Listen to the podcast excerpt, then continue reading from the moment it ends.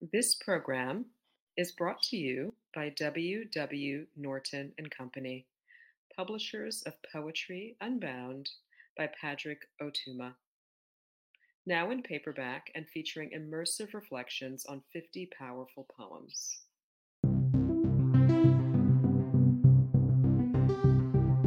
Hi, I'm Brian Teare, author of Doomstead Days and The Empty Form Goes All the Way to Heaven, and Poem a Day guest editor for the month of June. I hope that you enjoy today's offering brought to you by the Academy of American Poets.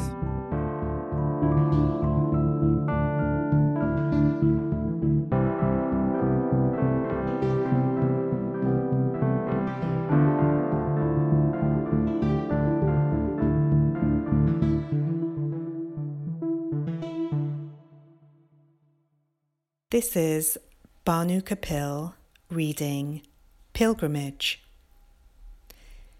The arch of my foot aches. Soon we're walking through nettles, a yellow paddock, fresh ginger packed between the gum and tooth.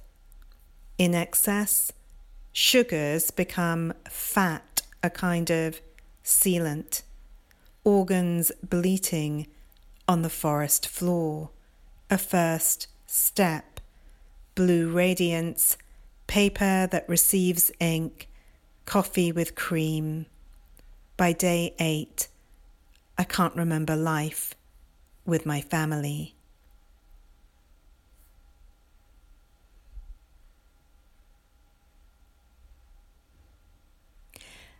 About this poem.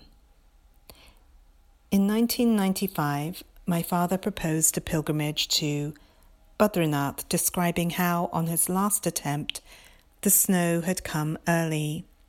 Turning back, he stopped for two nights in Kunkul, a bare bones ashram managed by my mother's elderly cousins. Thinking of my father in the mountains, walking for days, I was curious about his thoughts. What happens to intrusive imagery on a long walk?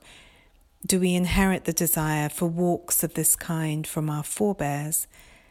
The last time I attempted the pilgrimage, it rained so much the path fell off the mountain into the valley below.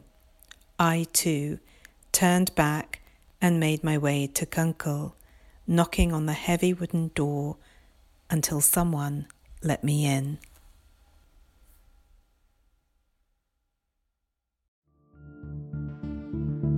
Poem a Day is the original daily poetry series featuring new poems by today's poets.